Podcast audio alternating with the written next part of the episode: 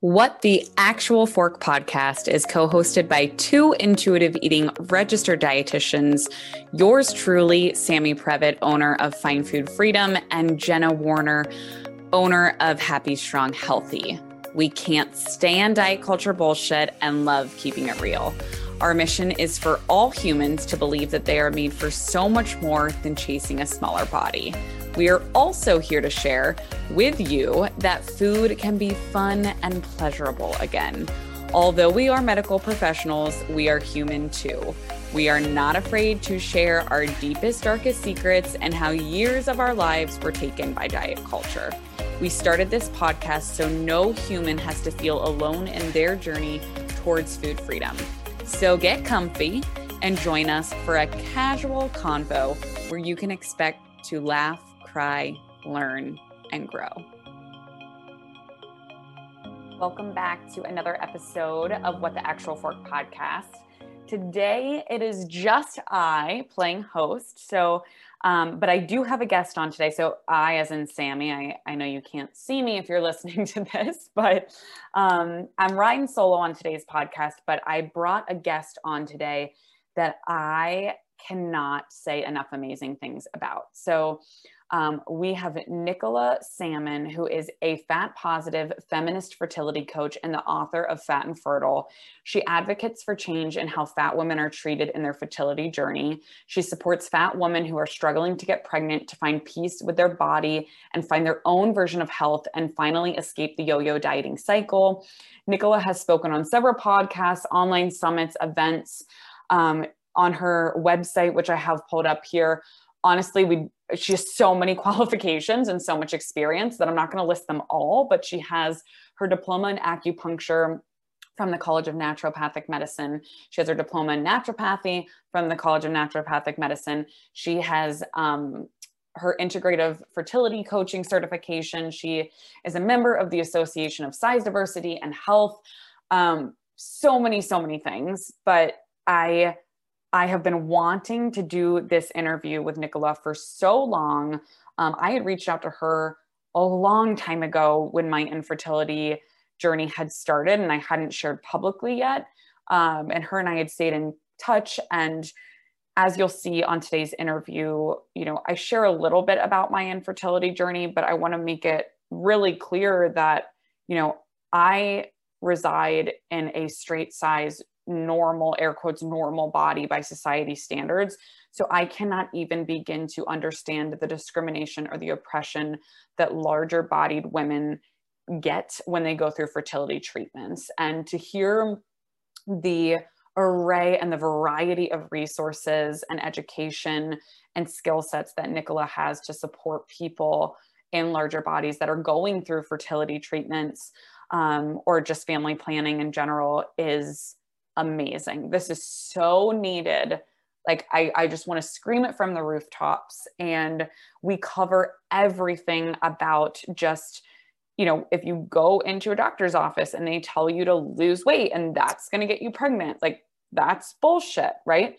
And I often say to my clients, like, okay, if a doctor says that to you, right?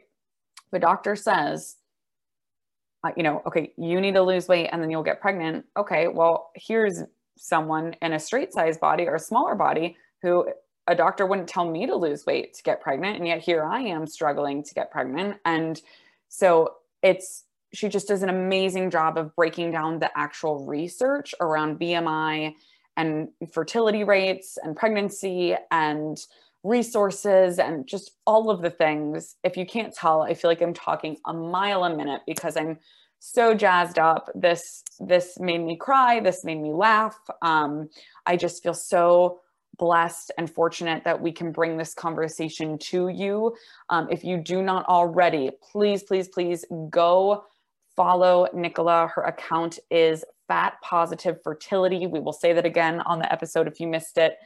I'm going to stop talking and just let you listen because this episode is fantastic. If you know anybody struggling with fertility, or especially anybody in a larger body struggling with fertility, please send this to a friend, to a family member, to a loved one. Um, this this conversation needs to be heard all around the world, everywhere. So enjoy. please do not forget to like, subscribe, and share. We appreciate you. We love you. So happy you're here and enjoy this episode. Thank you for being here with me today, Nicola. And I am so excited for this conversation. Like I was just saying off air, I was like, okay, zip it. Like, don't say anything because I want to make sure we record everything. So thank you so, so much oh, for your oh, time. I'm so excited too. I just can't wait to chat with you and explore all the things. And yeah, let's go. It's going to be so good.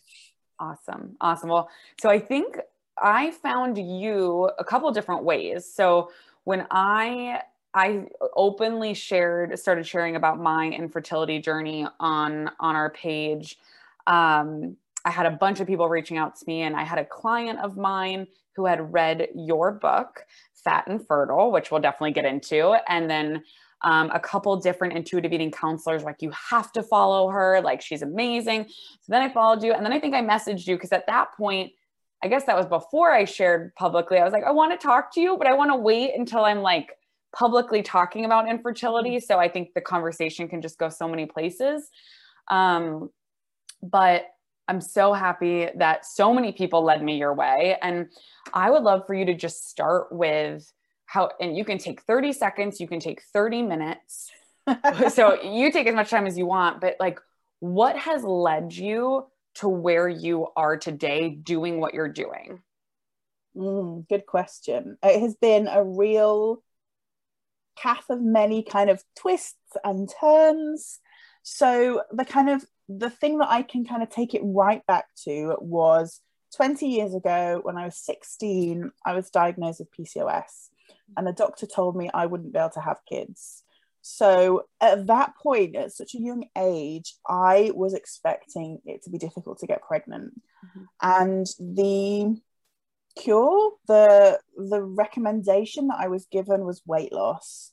So immediately, you know, at a really young age, I was kind of thrown into diet culture and told that, you know, if you want to have a family, if you want to do these quote unquote normal things in life, then you've got to lose weight. And I wasn't, you know, I was just a normal kid. Like I wasn't. Um, it was just yeah wild that that was the only real recommendation that I was given in order to support my health. And that really led to years of yo-yo dieting of disordered eating of really struggling with my trust in my body, really finding it difficult to accept myself, to and just having this belief that I was unlovable, that I was broken, that in some way that I was never going to have my happily ever after because I was fat, because I wasn't able to have kids. Like I just felt like I was completely unlovable. So that really kind of colored my whole kind of teens and 20s, which led to kind of, you know, not doing great in school at the end, like making bad choices in relationships. You know, I can see kind of with hindsight how that impacted choices that I made and, you know, just how I lived my life for so long. Um, it wasn't until I was a bit older, so kind of in my early 20s, that I'd done the uni thing.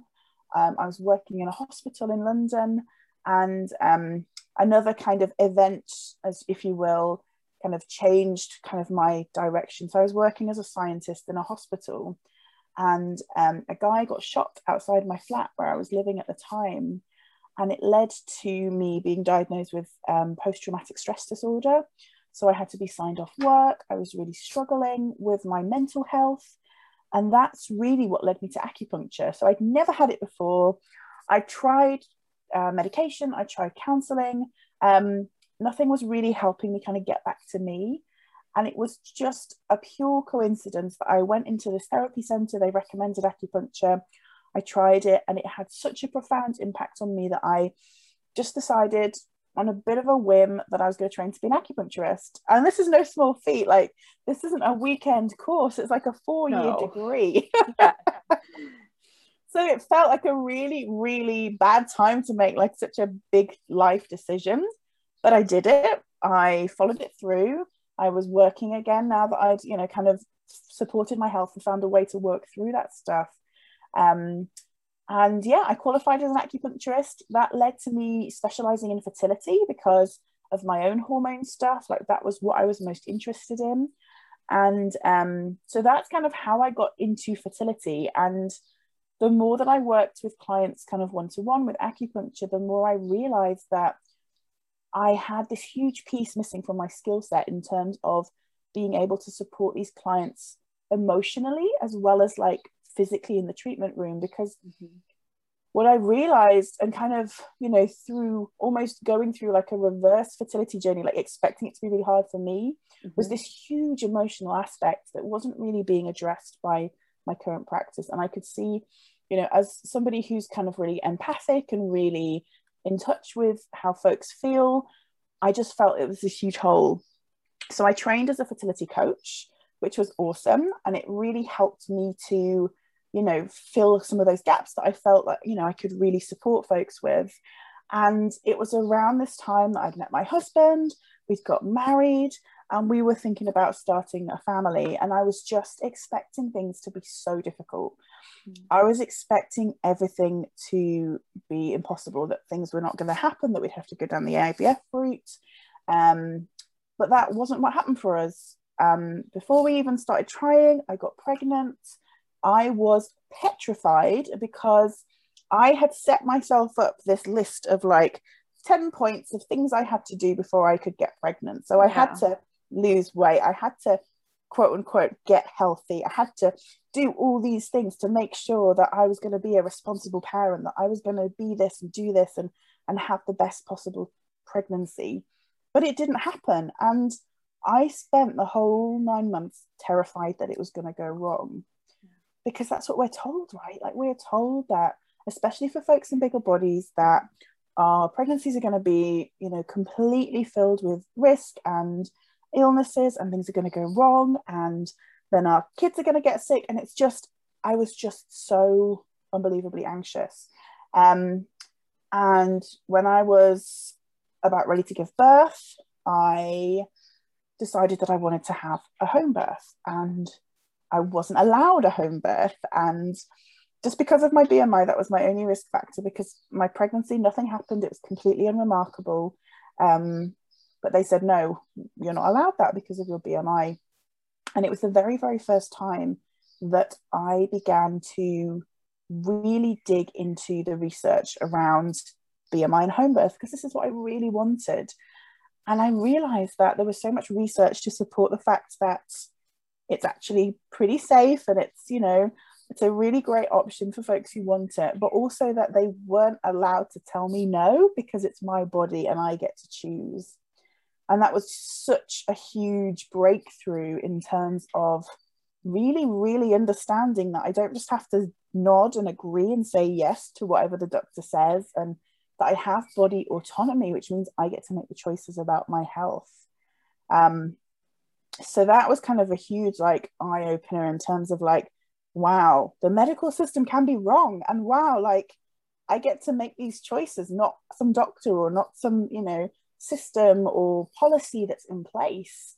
Um, and the kind of the final piece of like getting to where I am right now was when my first son was about six months old and we were wanting to introduce foods, I was just became so hyper aware of how I was talking about food and how I was talking about my body because I was very much still entrenched in diets, in you know having to then lose weight again after birth, and like I was just so exhausted, you know, not only from you know having a newborn, but from years of dieting, of restricting, of that taking up my whole brain, of like everything I ever thought about was around food. So I just went cold turkey. I was like, no, this is it. I'm not doing this anymore. I've just reached a breaking point. No more diets, no more weighing myself.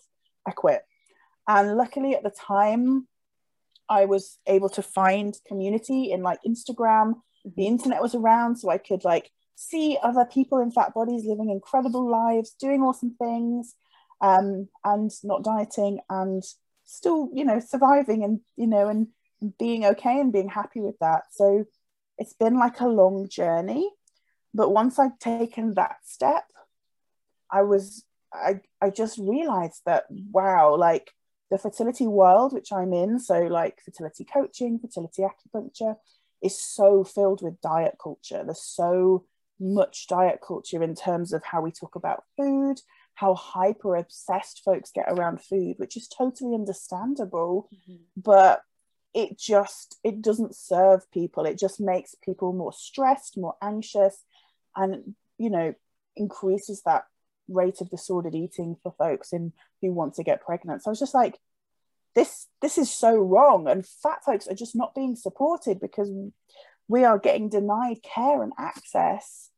So i was like i, I just got to start talking about this because i cannot let this go on. This is just not acceptable. And I know in a parallel universe, that would be me going through that and struggling to get pregnant and not being able to access that support and feeling like I had to go on every diet possible in order to get that access and get that care. So I just realized that, you know, I am so lucky to be in a position where I have completed my family and I have that energy to give and I have that passion and understanding to give. And I just really needed to start talking about this and supporting folks on that path so they just feel less alone because it's it's lonely going through fertility stuff but when you're fat you have so much fear around talking about that because often folks will say well of course you can't get pregnant because you're fat have you tried this diet and this diet and it's so traumatic and so shameful that folks just feel like they are the only one that's going through this and it's entirely their fault because they cannot lose that weight yes. Wow. I'm so like in a nutshell. yeah, I'm tearing up over here. And I think it's first of all, just thank you for your vulnerability. Thank you for everything you shared. And I think it just I, I uh there's just so many places I want to go. And it's just knowing exactly what you said and you know, being an intuitive eating dietitian and supporting people making peace with food in their body, no matter what body they're in now also being in this for infertility world and, and going through multiple rounds of IVF, one failing. Um, we've never even made it to a transfer yet. When I shared my story and the amount of people in larger bodies that commented and said, well, this was what my doctor told me, like they told me to lose weight, my heart fucking breaks because I just, like you said, the amount of diet culture that is in fertility clinics and the amount of shame that already comes with fertility to then have that layered on top of it it makes like my arm hair is standing up right now. It just it shakes me to my core because i just i can't imagine right? I have been privileged and being in a smaller body but just knowing what people have to go through in larger bodies with fertility and diet culture is horrendous. So your work is so important and i'm so happy that you're doing what you're doing um, there's so many different ways I want to go with this, but I have one of your Instagram posts pulled up here that kind of takes it an extension off of what you were just talking about is you know evidence-based tools you can use to support your fertility journey. And i know you do different workshops and one of them specifically i have a post pulled up that you kind of have some points here. Can you speak on at all just how like why the recommendations our doctors give us to lose weight is not evidence based and like where that comes from and just that whole because and just to use like a little side note that's what a lot of times when i'm working with clients in larger bodies we'll talk about this right? The fat phobia that exists in the medical community outside of infertility.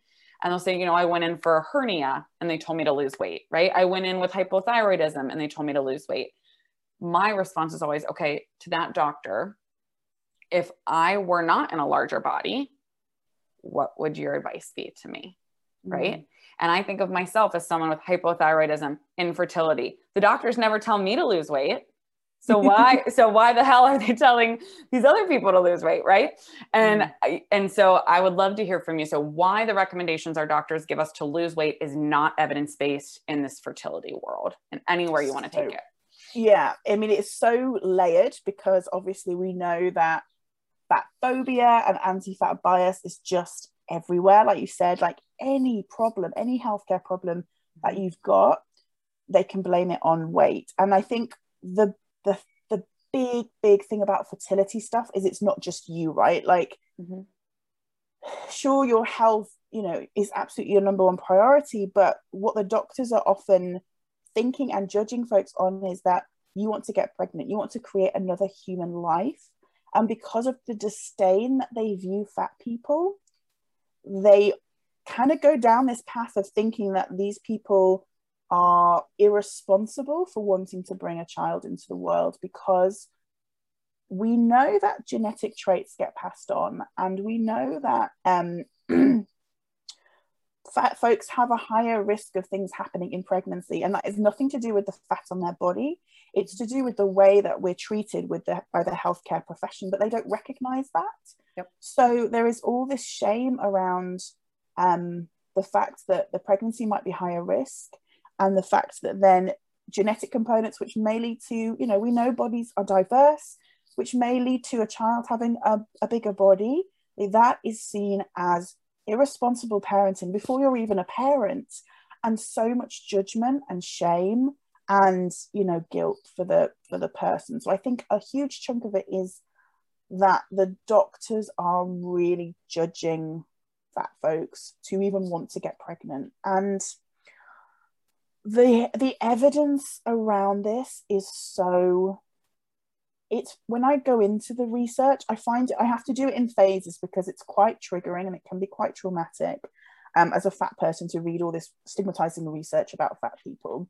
Um, but every single time I do, what I find is that, first of all, it's not black and white. So it's not that, oh, all the studies show that there is a definite correlation between BMI and this increased risk.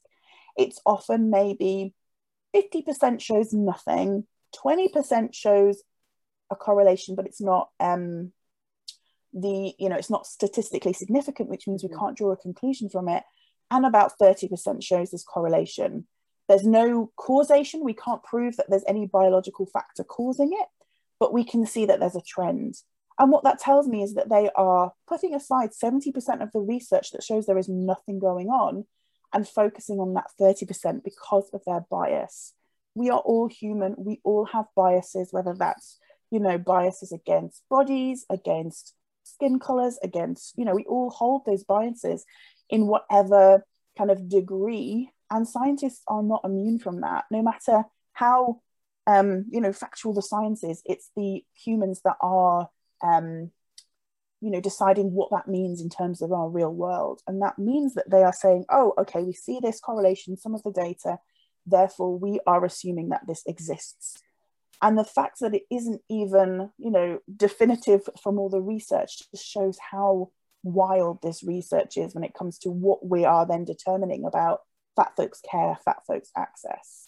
Um, and in terms of all there's a really really common um, statistic that's often kind of thrown around whenever you go to a fertility clinic. It's always like this if you just lose 5 to 10% of your body weight, then you are just going to fall pregnant naturally and it will just happen.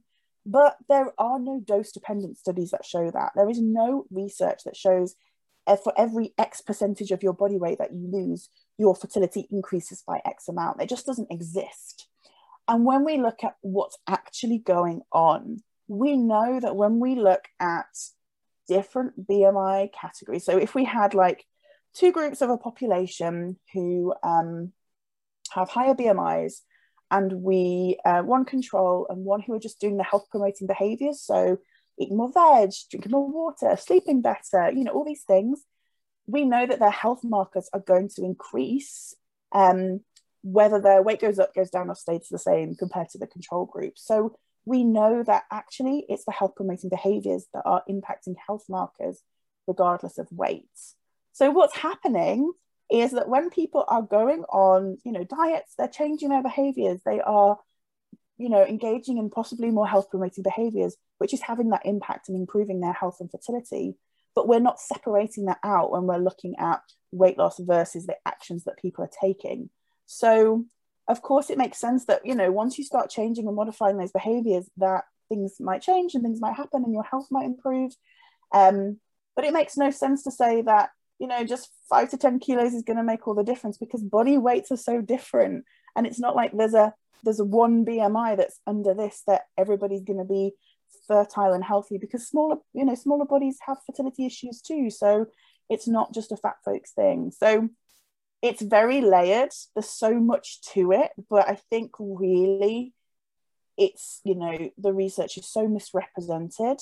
And folks, you know, doctors just assume that this is set in stone when actually, when you start to unpick it, it just all falls apart. Yes, I love that everything that you just said. And I think kind of what you were calling on some of the determinants of health, right? Of mm. we know that those who engage in the determinants of health, like, or if we're looking at the physical behaviors, like you said, stress management, sleep, you know, nutrient density, water intake, like all these wonderful things you can work on regardless of changing the size of your body. But when doctors are just saying lose weight, well, okay, some people will just Google how to lose weight, go on a diet, then they have an eating disorder, like you said, increased stress, like that, oh, it's just, and I, and I think about, like I think about when you start going through IVF, right? For any IVF warriors out there, and you're getting the drugs and they're teaching you how to mix it and you're going to therapy and you're doing acupuncture and you're like and then to on top of that be told like you need to go on a diet or you need to fall like when that truly has nothing to do with it when we can just be looking at these health promoting behaviors it's just oh it gets i get so angry like mm, me too i mean just, mm.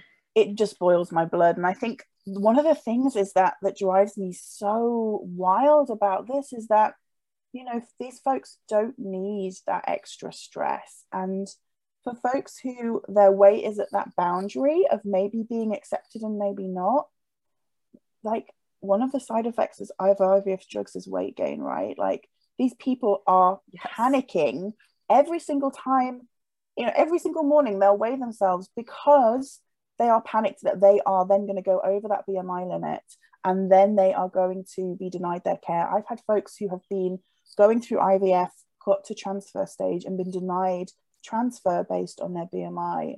And it's almost used as like um, blackmail for them to then be able to do that. They have to lose the weight first.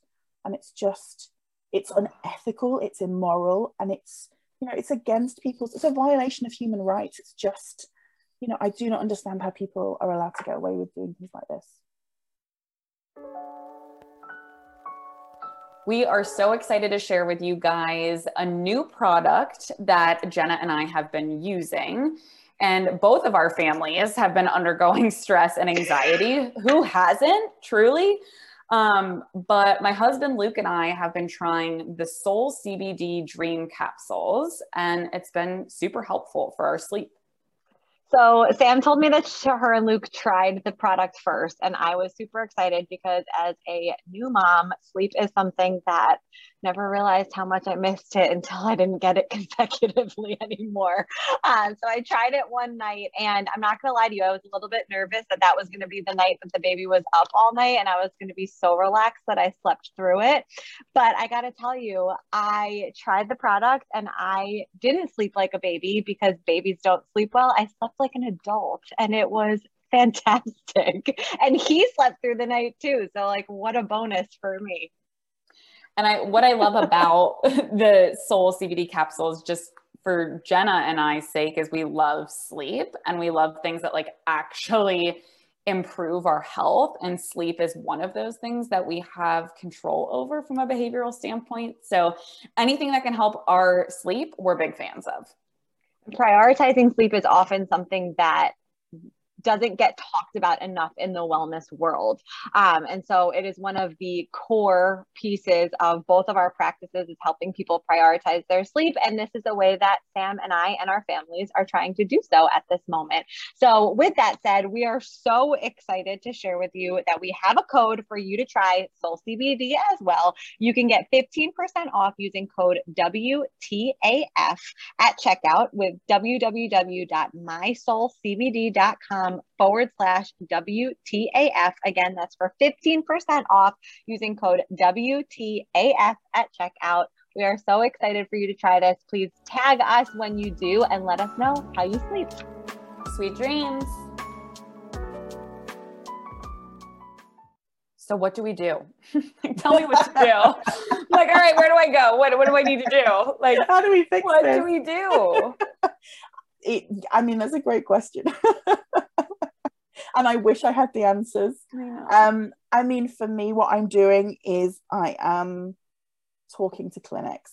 I am trying to put the research in front of them. You know, I'm creating research summaries so that it's in a language that they understand that actually what you've been told about this might not be true and please just look at the research and the data um, i'm trying to train fertility health professionals to understand this research and to um, you know make their whether that's acupuncturist therapists make their um, practices more inclusive of fat folks from you know understanding this research so they can support their clients and advocating with clinics to you know making sure their clinics are safe and that their social medias are safe and mm-hmm. because if you're not in a fat body it's really hard to see things that you don't experience yes.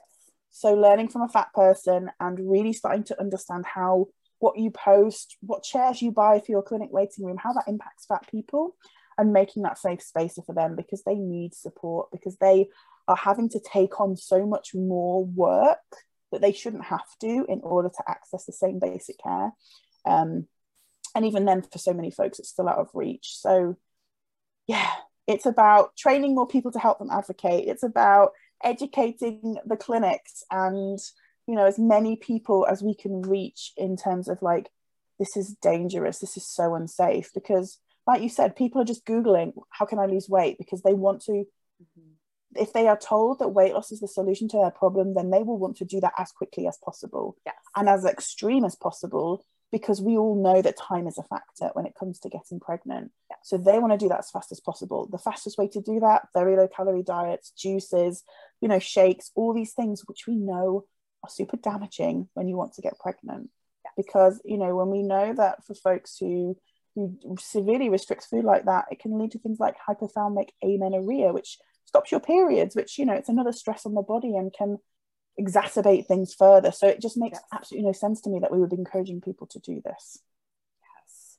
So I would love to hear from you um, whether you want to just tie in like general tools that help support health and fertility but i would love if you want to also take it like the acupuncture route and how that like plays into your cycle and just really tips that you have for whether it's fat folks or just everyone with fertility? What are some of your your basic tips?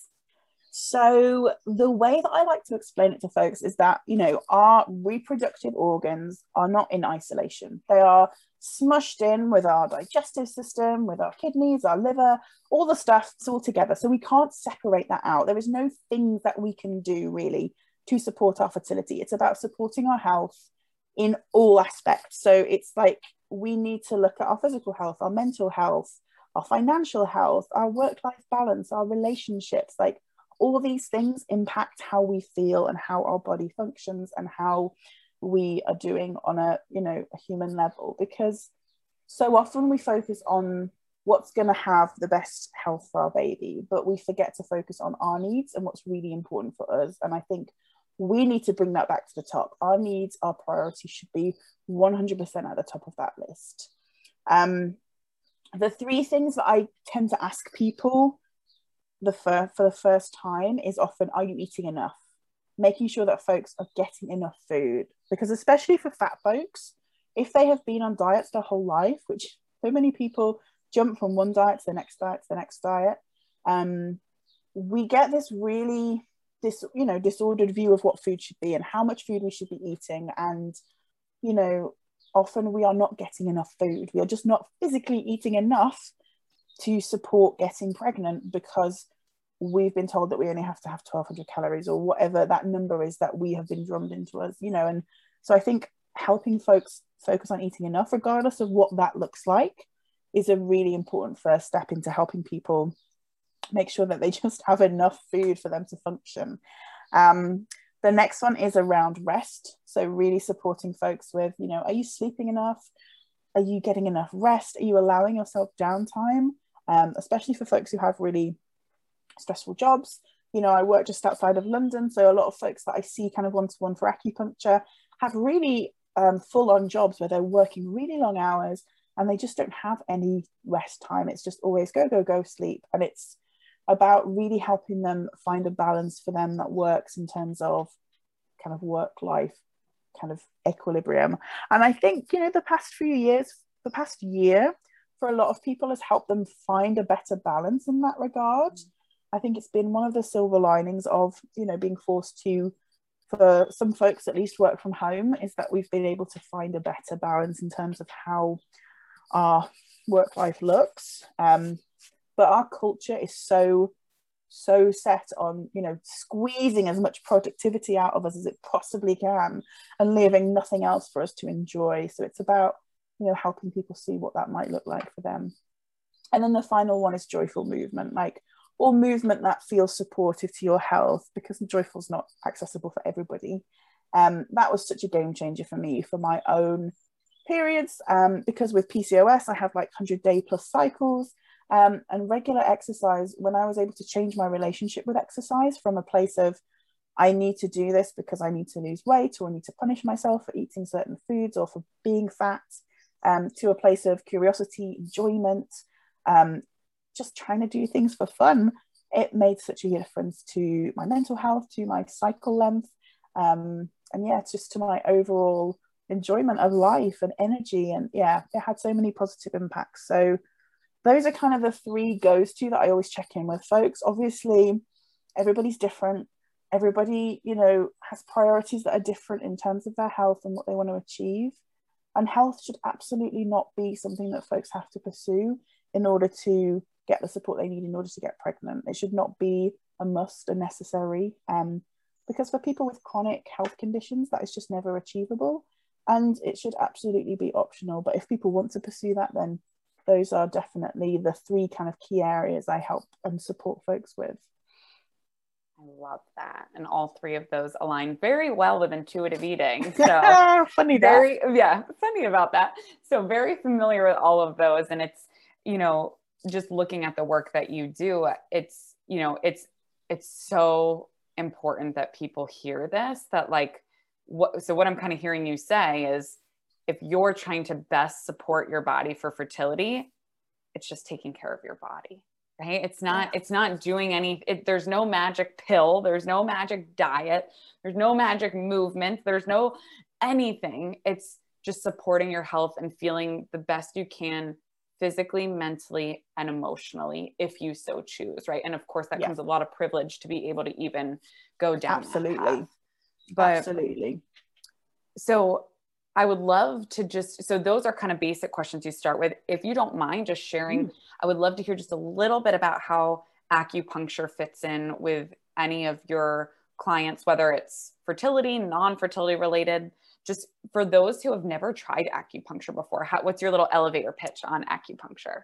Mm, I love acupuncture so much. For me, the biggest the biggest thing that folks get out of it is that time to just switch off like it sounds so small, but when people are lying on my couch, they're not looking at their phone. Often your brain will still be switched on and you're like thinking about what they're gonna have for dinner and stuff. But it's that it gets time... better though. My first session, my first session, I was like, I can't do this for 45 minutes. And now I'm like, now I just go out like a light when they when they stick the needles in.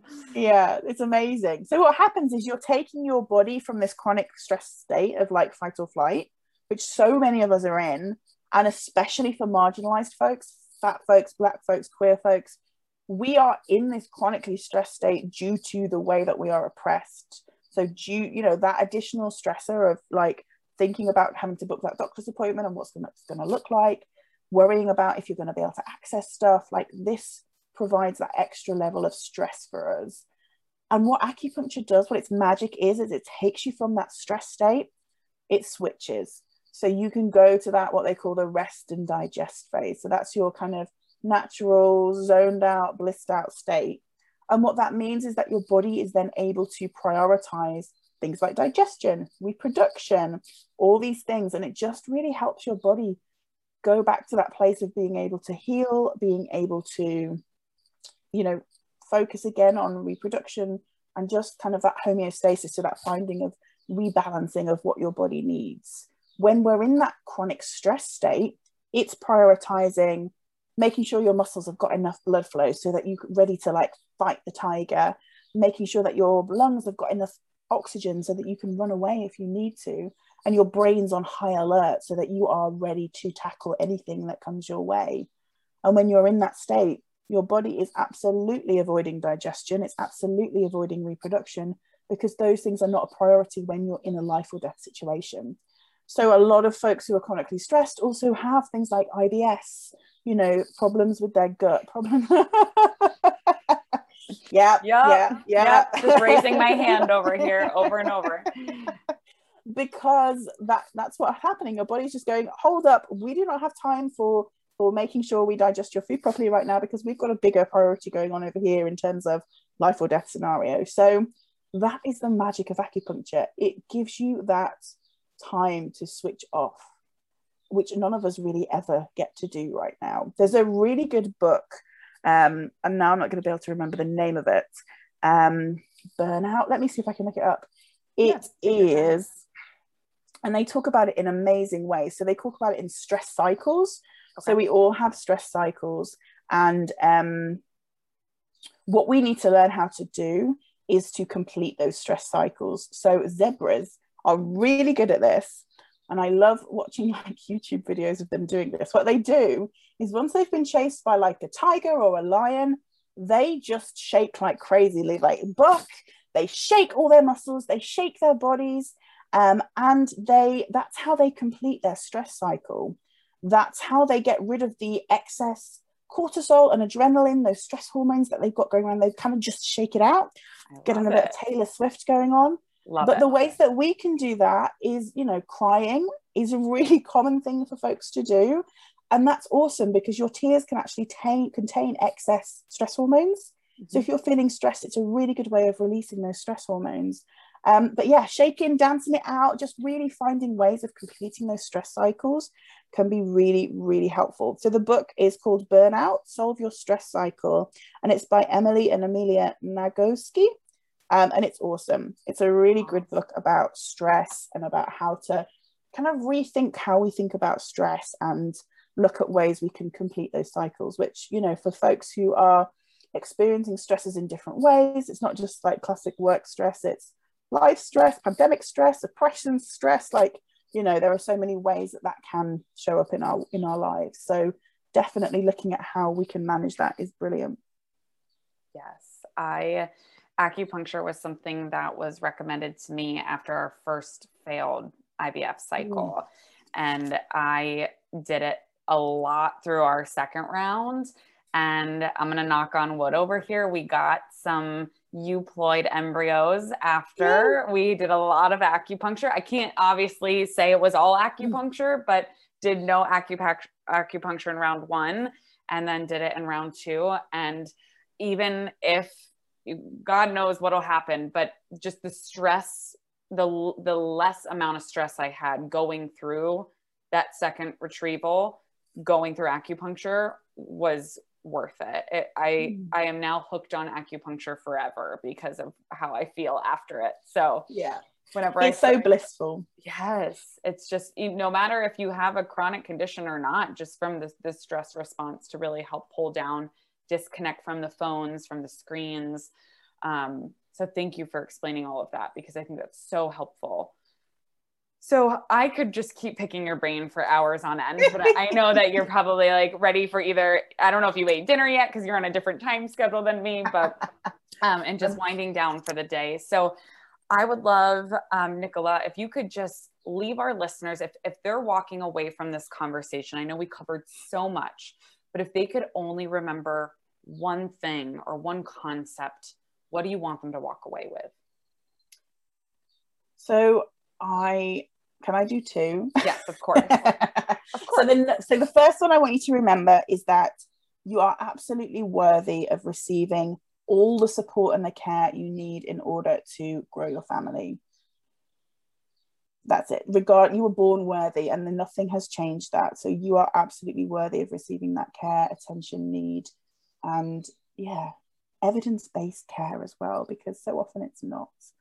Um, and then the last one that i just i just love to think about this this is something that just inspires my work every single day is that the work that we are doing now to divest away from diet culture to look at how we see our bodies and what they're capable of when you have your baby you are passing that on to them you are breaking that ancestral diet culture phenomenon that we have right now and they are going to grow up trusting their bodies having a great relationship with food and just believing that they are capable of so much because of the work that you are doing now in believing in your body. And that kind of ripple effect just feels so powerful and so exciting that, yeah, it just, it really spurs me on to do this work and to keep finding any way I can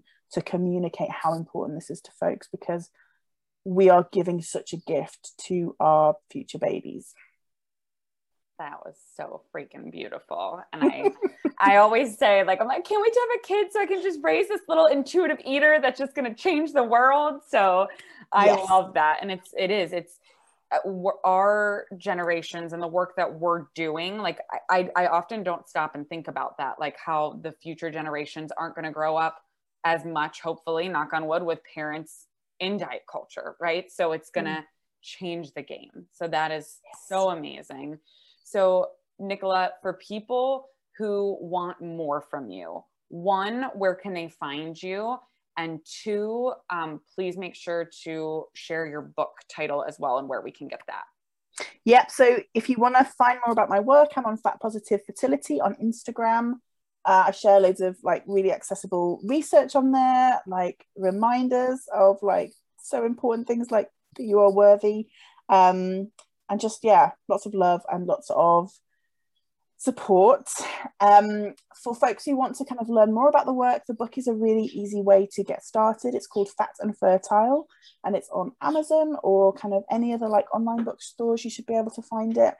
Um, and yeah it's just a kind of a mixture of research of my own story and of some coaching ideas to really help you start to explore any beliefs that you've kind of taken on about what getting pregnant in a fat body means and how we can really start to unpick them.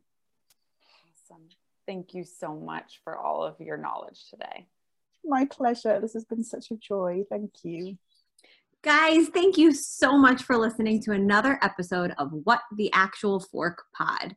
We know there are a lot of pods out there, and we are so grateful that you are here listening with us.